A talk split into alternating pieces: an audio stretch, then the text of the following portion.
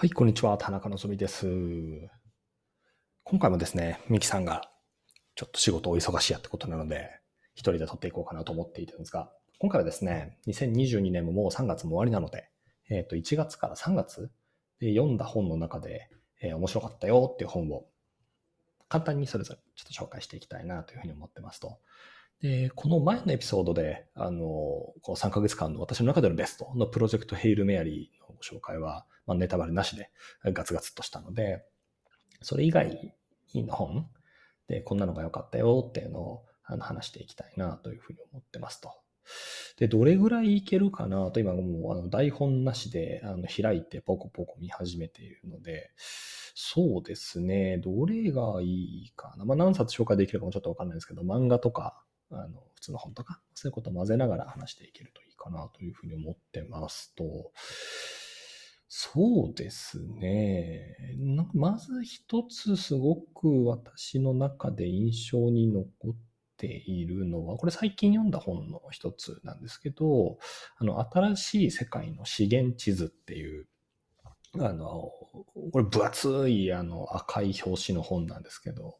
あの、副題がエネルギー、気候変動、国家の衝突っていうふうに、えー、となっていますと。で、まあ、今、リアルタイムに聞いていらっしゃる方がいれば、あの、ロシアとウクライナで本当にいろんなことが起きていて、まあ、日々のニュースを見ても、新聞を見ても、あの、現地のね、大変な状況ってのは本当に伝わってくるばかりなんですけど、なんかもう少しこう俯瞰をして、なんでこういうことが起きてるのかなっていう、その2つの国だけではなくて、もうちょっと大きい視点であの考えてみたいなっていうふうに思っていた中で、あの手に取ったあの本でしたと。で、大きくこの本は、あの、タイトルにもある通り、資源っていう、まあ、エネルギーですね。そういうものをテーマにして、国同士の関係性だったり、あるいは、ま、一部の業界ですね。あの、自動車ってものは一個取り上げてはいるんですけど、あの、どんなふうにこう動いてるんだろうっていうことを、あの、書いている本ですと。で、第一章がアメリカについて、第一部ですね。アメリカについていろんなあのことが書かれてて、第二部がど真ん中ロシアなんですよね。で、ロシアのお話の中で合計6章ぐらいあるんですけど、4章ぐらいの話は、まあ、ほとんどウクライナの話なんですよね。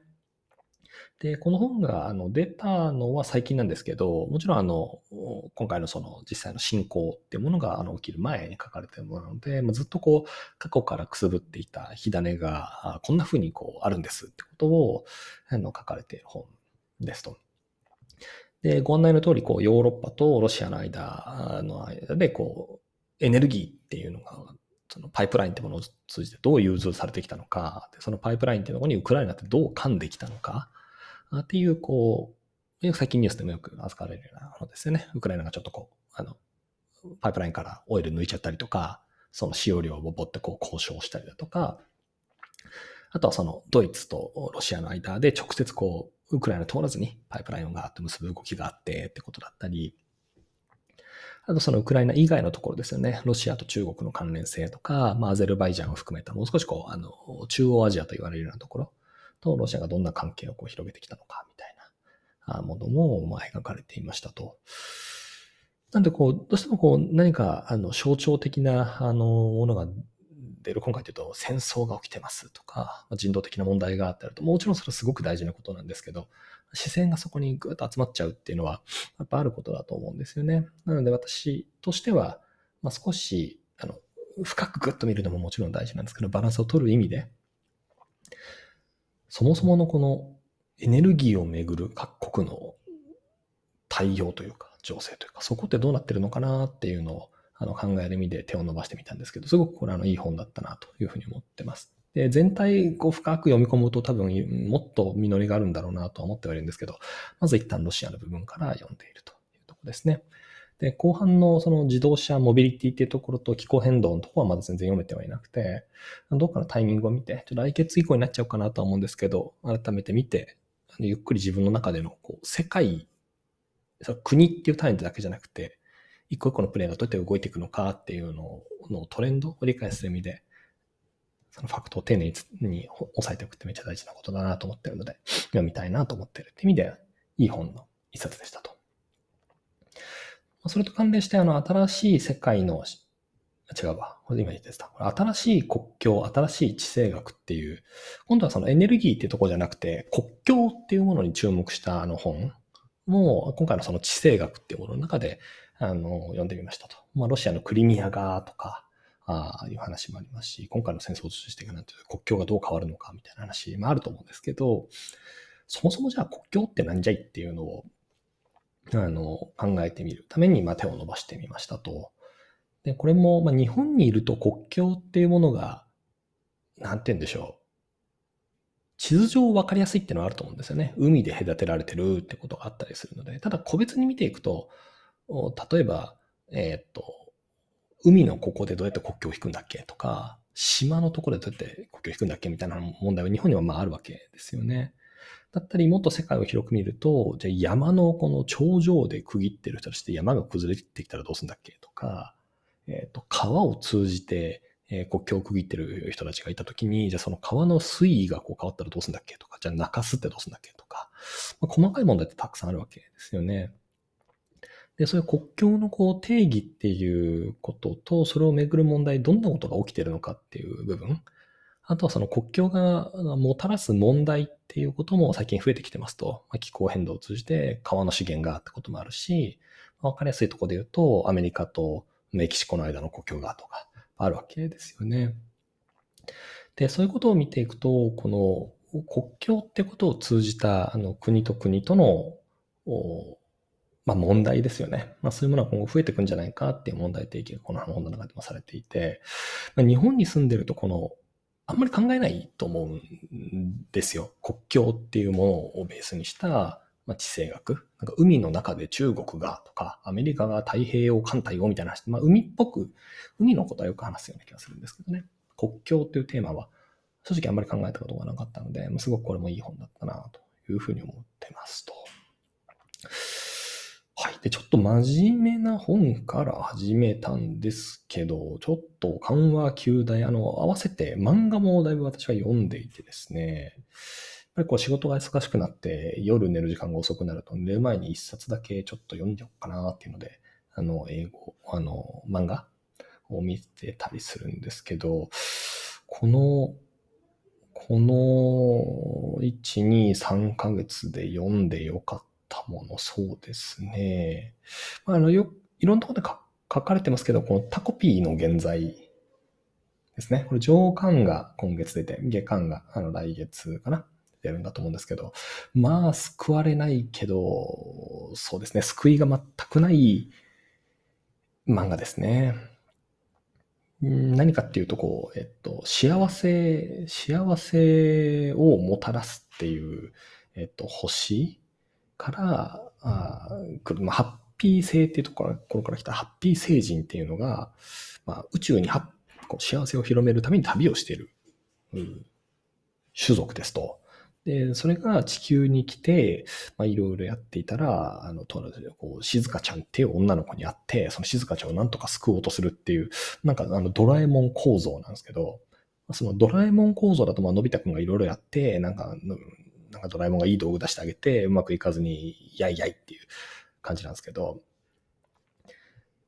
なんかそれとは全然違うんですよね。シリアスさがすごくてですね。まずこのハッピー星人全く悪気がないんですけど、やることやること全部裏目に出ちゃうと。で、裏目に出ちゃう裏目への出方がもうすごいんですよ。半端なくてですね。この現在っていうのは、あの、キリスト教の現在ですよね。もう、なんていうんですか。あの、まさにタコピー、あタコピーっていうのが、あの、そのハッピー星人が日本で付けられた名前なんですけど、こいつはね、本当によく、良くない中華なん中華、いや難しい、難しいですね。まあ、上下巻なので、ぜひ、あの、もう今、ガッと買っていただいてもいいと思いますし、上下巻揃ってからでもいいと思うんですけど、まあ、心が辛い時にはあんまり読まないでいただきたいなって思うけど、うん、でもいい読んだら楽しいですよっていう、まあいい漫画でしたね。あと、えっと、ブルージャイアントエクスプローラー。まあ、あのですね、ブルージャイアントあのジャズのサックスプレイヤーで世界一になるって言ってる人の、まあ、元々のやつが日本で、次がヨーロッパで、第3部がアメリカ編のエクスプローラーなんですけど、その第3部の、えっと、最新刊が出てましたね。めちゃめちゃいいですね。やっぱ夢を追う、夢を追ってる、金ないなってなりながら追ってる、こういう人かっこいいですね。こうやって行きたいなと思っちゃう感じで改めてよかったと。あと、望郷太郎だったり、いいファブルだったりを、まあ、ちょこちょこ読みながら、いいな、パパマンがいいな、癒されるな、と思いながら過ごしていた、この1、2、3ヶ月ですと。あと、来世は他人がいいっていう、あの、極道の男の子と極道の女の子が、あの、一緒の生活始めちゃいましたっていう漫画もまとめ買いして読んでみたんですけど、これもなんか、絵がどんどん上手くなっていくじゃんみたいな。一巻と最新巻の五巻のテイストがもう、まあ同じなんですけど、あれですね、スラムダンクと同じように、どんどんタッチがすごくなっていくなっていうのに感動しながら読めると。話の内容も超面白いんですけどね。めちゃくちゃ良かったですと。あと何かなあと面白かった本を考えてみると、やっぱり全然私はこの1、2、3ヶ月本を読めていないんだろうか。まあでも結構読んではいるのかそうですね。あとはその BCG の時の先輩が出されてた、あのフェルミ推定から始まる問題解決の技術。ちょっと今噛んじた。もう一回言うと、フェルミ推定から始まる問題解決の技術っていう本があって、まあ、あの、こういうこうビジネス書っぽい、なんていうんですか、こう本って、なんていう当たり外れめちゃくちゃ激しいと思うんですよね。なんか読んでみたら、えー、なんかしっかり準備しましょうみたいなことが書かれていたり、えー、なんかデザイン思考で言うと、なんかインタビューをしっかりやりましょうみたいな、それでもどうしたらいいんですかみたいな話って結構あると思うんですけど、この、このフェルミ推定から始まる問題解決の技術は、なんかまあ知り合いの方が書いてるからってことは抜きにしても、なんか個人的にすごくいい本だったなというふうに思っていて、うん、なんか頭を良くするっていうか、まず記憶、記憶ですよと。あの、暗記をして問題解決していきましょうっていうのは、この本を書かれてる高松さんっていう方がずっとおっしゃられてる方なんですけど、本当にそうだなと思うし、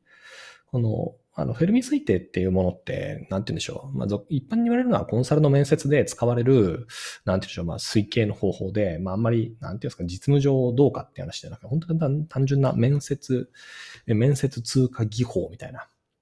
感じなんですけど、あの結構、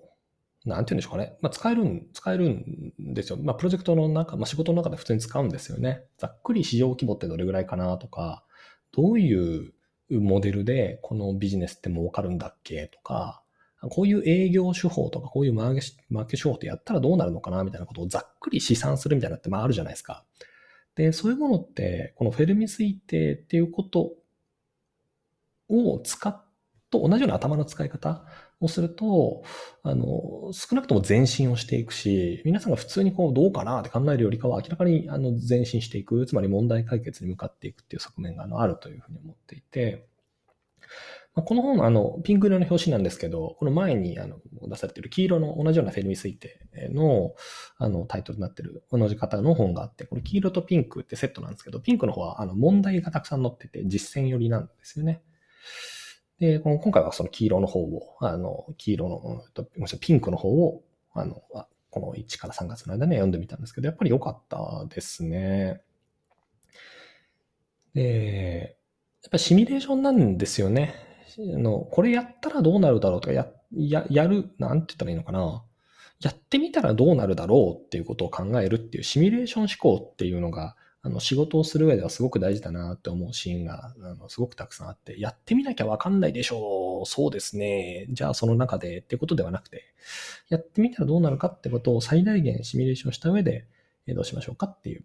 ところからあの仕事を始められる人は、なんか個人的にすごく優秀だなとか仕事できるな、一緒に働きたいなっていう人が多いので、その、あの、働き方というか頭の使い方を始める上でも、このフェルミ推定ってすごく、まあ、いい、いいテーマの一つだと思うんですよね。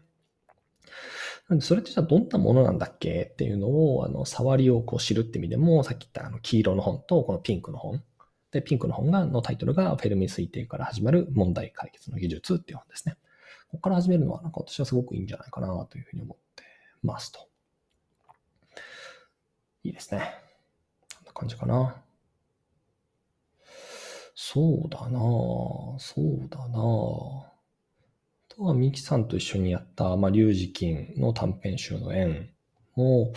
まあ、とってもとっても良かったし、あと、国旗と世界のストーリーっていう、それぞれの国の国旗が何を意味していて、なんでその国旗になったのかみたいなことを書かれてる本もあったんですけど、これもとっても面白かったですね。よかったですと。ちょっと15分を超えてきたので、じゃあ最後に一冊で言うと、えっと、他人が幸せに見えたら深夜の松屋で牛丼を食えっていう本で、これあの、ミキさんと一緒に撮ってる中でも最近こんな本を読んでてって話をしたと思うんですけど、これなんかそもそも本どこで知ったかで言うと、あの、千原誠二さんの YouTube の中で、誠二さんが読んでるんだよ最近って言ってた本なんですよね。